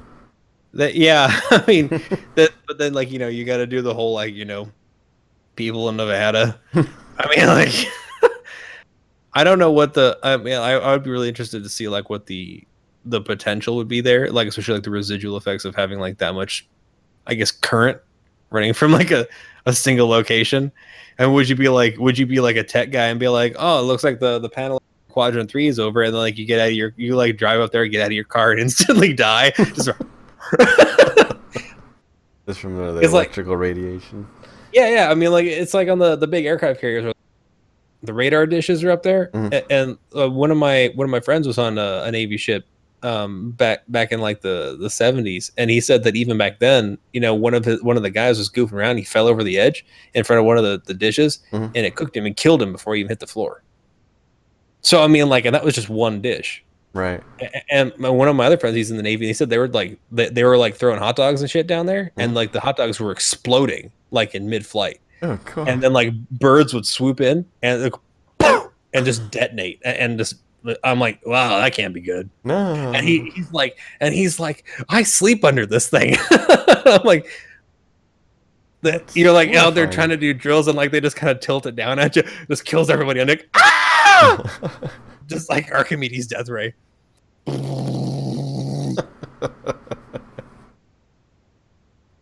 also today, the uh, not really today. I mean, he, I think he did that yesterday, but he uh, went ahead and banned all. What is it? Seven. seven countries that that were primarily uh, of Muslim religion uh, any kind of travel towards America. Um, we're talking. You said that wrong. It's America. America. Basically, um, he has pulled us out of the refugee program. Um, for the next, I believe it's 90 days for six out of the, the seven of those countries, and the one country, Syria, is banned indefinitely. So, uh, we're not just talking refugees, though. We're talking immigrants. We're talking travel. They are not allowed to fucking come in this direction. And the people that are here that are not U.S. citizens, they're fucking going. They're if they leave the country, they can't they can't come back. And I wouldn't be surprised if they sent them out to find them and fucking kick them out of the country. We're talking people with green cards. talking people with work visas, school visas. People that were here legally already and are not refugees are being removed from the country. Now just take that in. It's a, it's a, you know, big bite to swallow. It is happening, and it's happening now. Yeah, and, and I understand the argument as well. There's if there's ever uh, somebody to kick out of the country, it's uh, it's them because you don't see any other religion actively trying to murder people. I mean, that's such a bullshit statement in my opinion, but I don't know. I mean, factually, no. I mean, like almost all suicide bombers are Muslim. Sure. I mean, you're right. I mean, like, and and as so far, as far as like, uh, massively publicized mass killings, they have almost always been Muslim.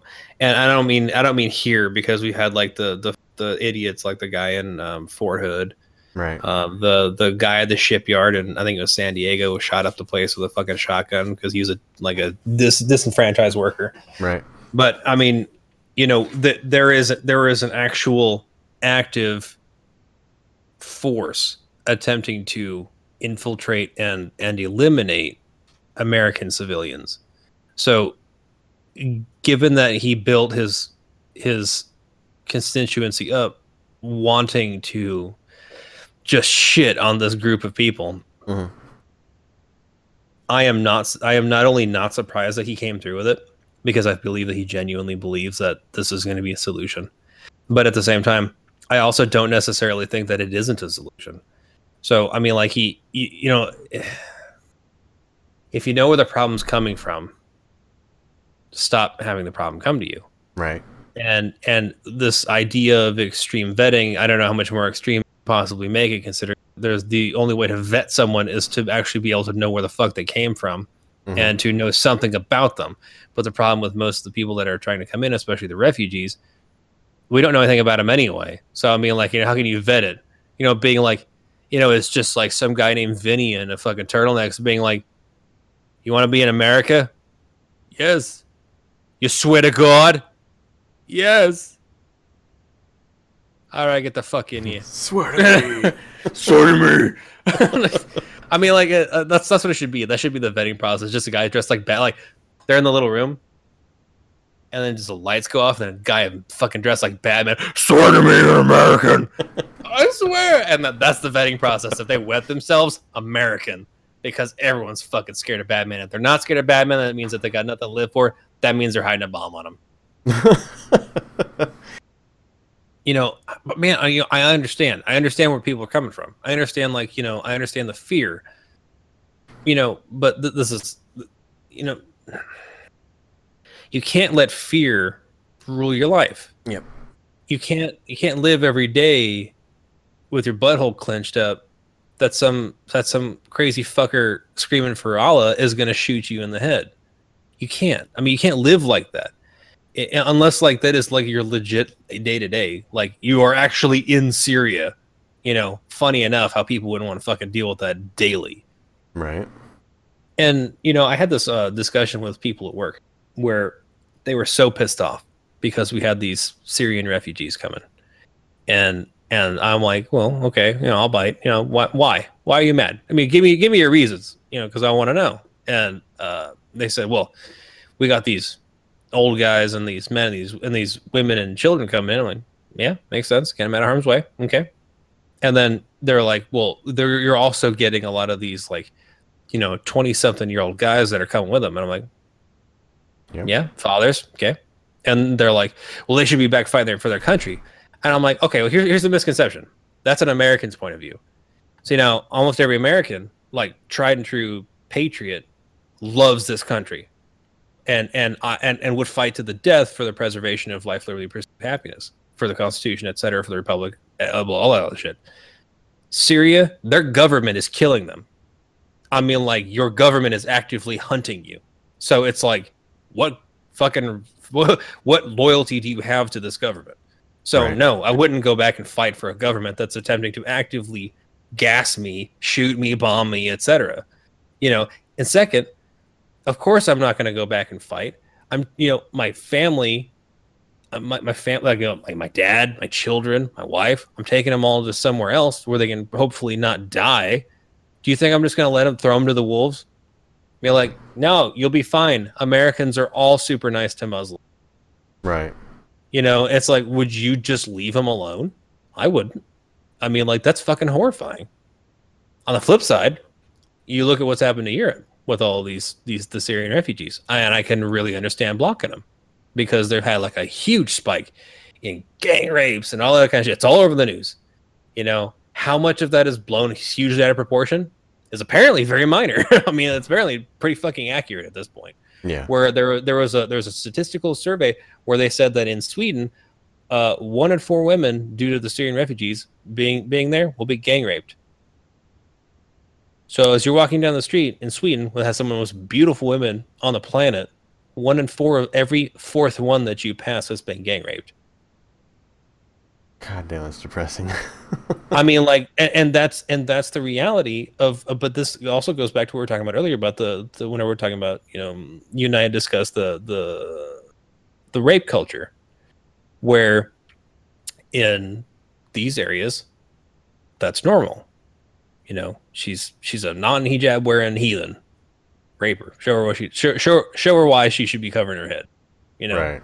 and it's like that's awful. I mean, that's a truly that's a truly foul way to look at it. But that doesn't stop it from being the reality. Right.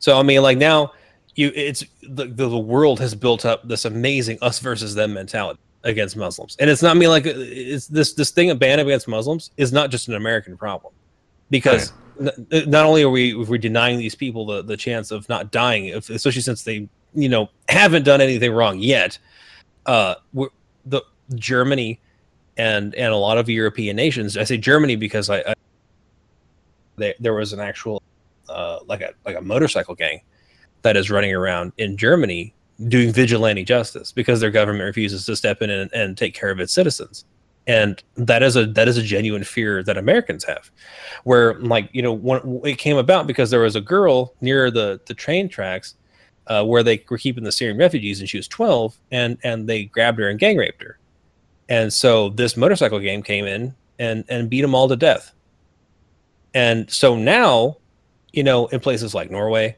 and Germany, there are these different there's different I, I say motorcycle games because that's the only one that but there are these different vigilante groups that are escorting people home and they're they're really polarized on an us versus them. You know muslims stay over there and if you wander past there they're probably going to fucking kill you. Right. And, and, and, but at the same time th- that's not unwarranted fear. So Yeah. I mean, like you, you they have they, they've got so you've got the suicide bomber, the mass spree killers, and then you've got like the the just like the average citizen who wouldn't think about killing somebody, but they're sure as hell not going to mind gang raping your daughter. Right. So it's like, so you know, I mean, like culturally, hey, what the fuck, people? I mean, like, no, I wouldn't really want them around. But you know, and and like, I and the thing that's I think that's the worst part about it is that I don't like that exclusionism because America was built on being being diverse. And, Right. and we're not getting that anymore. We're cutting people out, and that's not American. That's not how Americans operate. But what do you? How many times do we have to have, you know, a San Bernardino shooting, or or you know something of that nature, where it's like, you know, I open my heart to you, Dave, and you just keep you just keep peeing on me constantly, and I didn't ask for it. You know, it's just how many times do we have to do we have to let people die before we realize that maybe we should just let them stay where they are. Yeah, that's it's definitely a definitely bad all the way wrong or all the way around. But uh, I don't know. I I I, I get where you know people are coming from that are afraid. Um, Right. You you had it right. You you, you can't let fear rule your life. Um, and that's exactly what ISIS had been trying to do is to scare the shit out of people.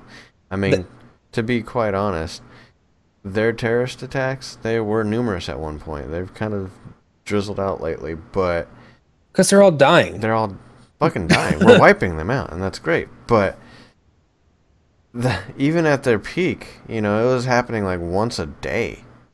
Like, oh, a group of people got shot up. Oh, they disrupted a whole, you know, uh, a nightclub here, there, there, everywhere, and it was happening.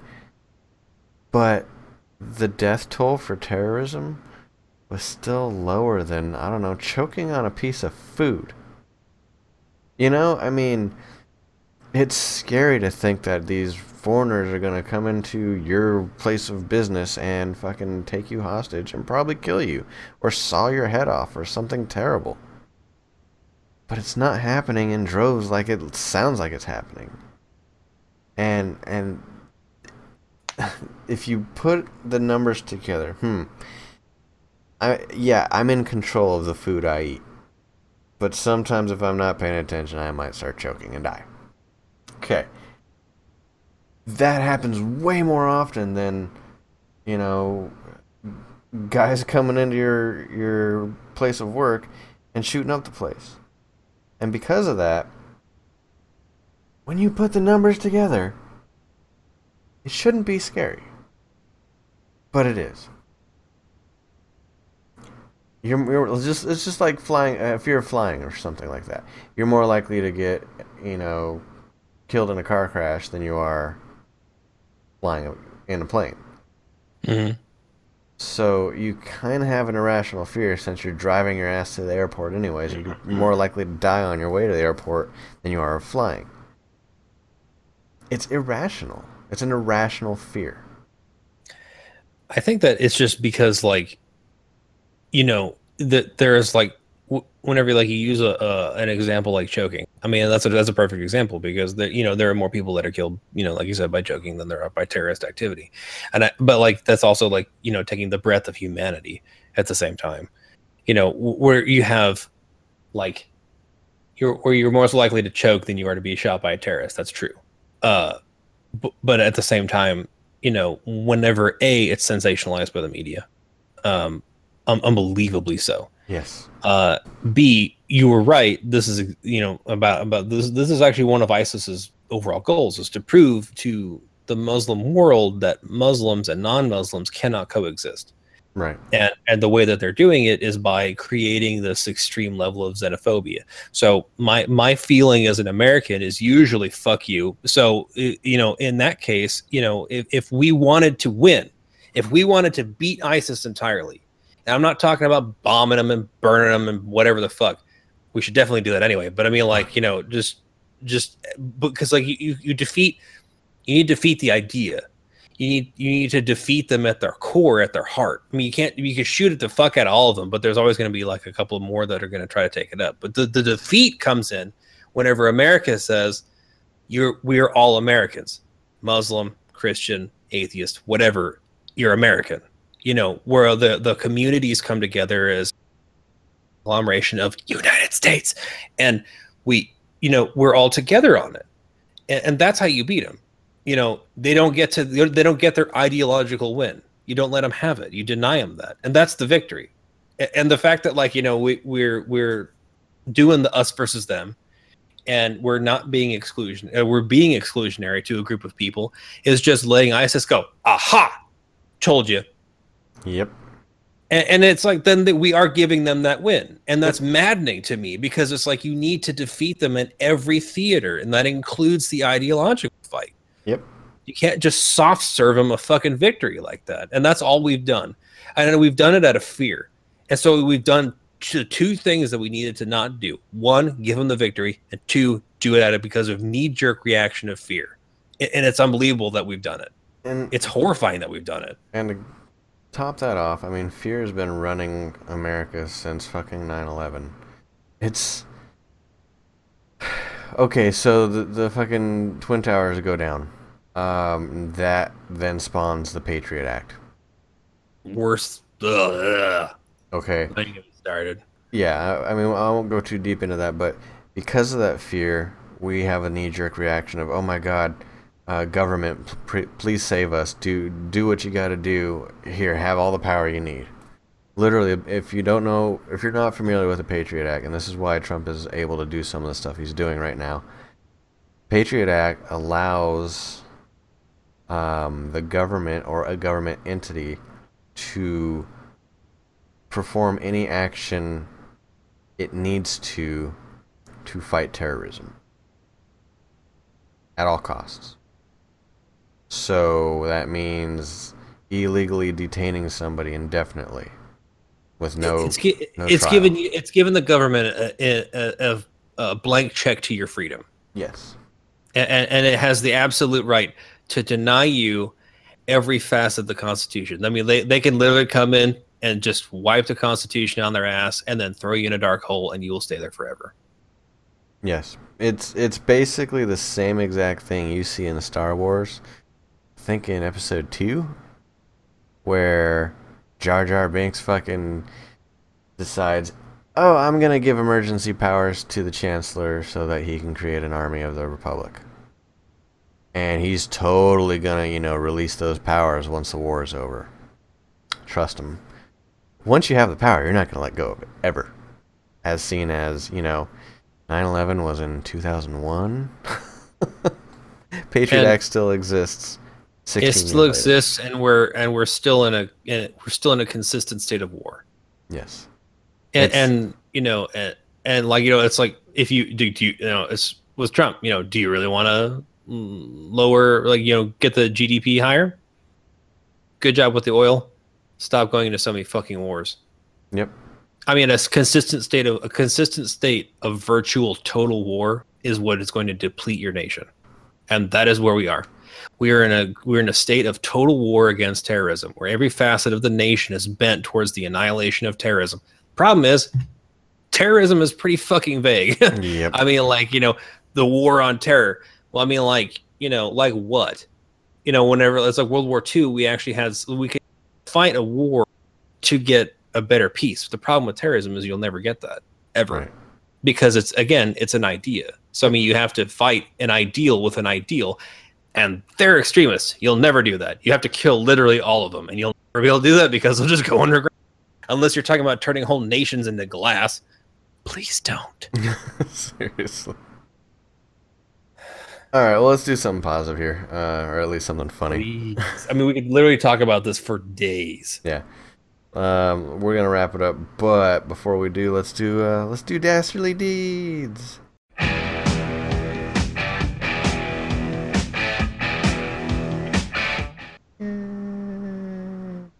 All right, so this is gonna be a different one.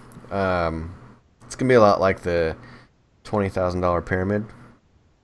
I'm gonna ask Frank some questions, Oh no. but all of the uh, answers are sourced from Urban Dictionary. Oh no. I had to dig for some of these, so um, All right, so I'm gonna give you a description of a word, Frank, and uh, you tell me what that word is. And if you win, you get a prize of my applause and admiration. Um, okay, so I don't do. Do I want? Do I want applause and admiration for? I don't think I do. um, I had to dig because there's a bunch of shit on Oh, yeah. that site. All right, so anyways, all right. Some of these are gonna be dirty. Some of these are gonna be not so dirty. All right, here we Uh, if there's if there's sex ones, I actually might get them. What is the buildup of skin and other crud found between the foreskin and the penis? What smegma? Smegma. That's not. That's that's a legit thing though. It's not even Urban Dictionary. Well, That's an know- actual thing. okay, all right. It's an easy one for you. And Okay, there's a I lot appreciate of that. a lot of That was my uh, hundred. That was my hundred dollar block. Hundred dollar block. All right. Ding.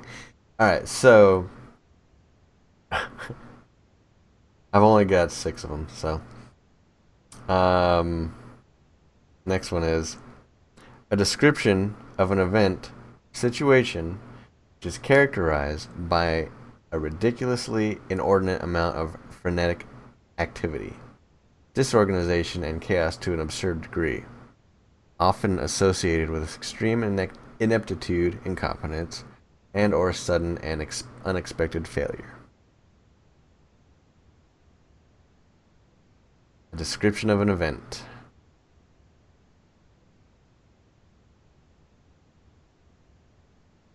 Two Well, words. I guess like I'm I'm drawing a blank on what it could even be. I know it's kind of vague. Um, disorganization and chaos to an absurd degree. An event. Like, We're talking Urban Dictionary here. man, I don't even know. I mean, like, uh, trying to like hazard a guess. It's something you say all the time. Do I really? Yeah, it's actually something we all say all the time. I'll give you five Like, seconds. Like, like fucking crazy. Mm, it's a it's a noun.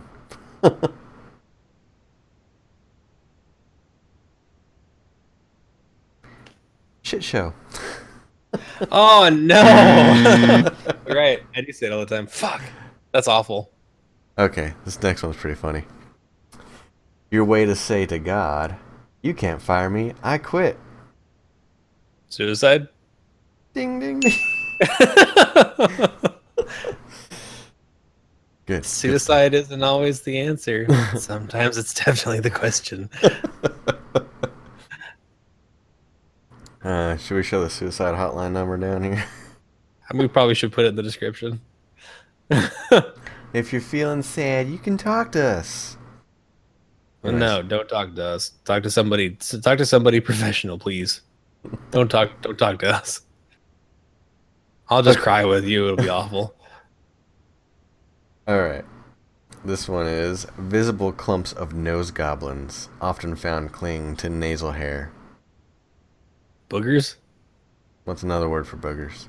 snot, crusties. Keep going. I'll give you like three more. I don't fucking know. uh, All right, I'll tell you what it is. I can't. Bats in the cave. Oh, I never heard that one. Yeah. Never heard it, so I feel a little better. When you got a visible booger hanging from your nostril, it's called a bat in the cave.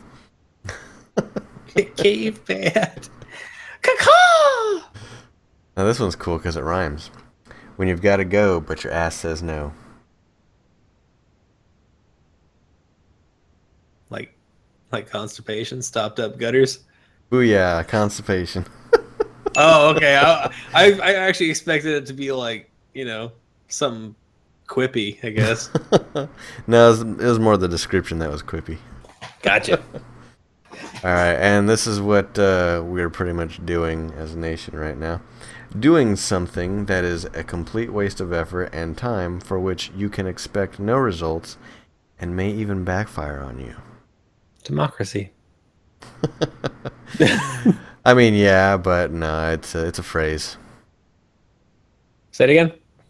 Doing something that is a complete waste of effort and time for which you can expect no results, and here's the key here, and may even backfire on you.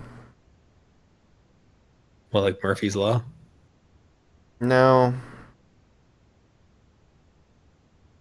I'd say you're in the wrong thought process there.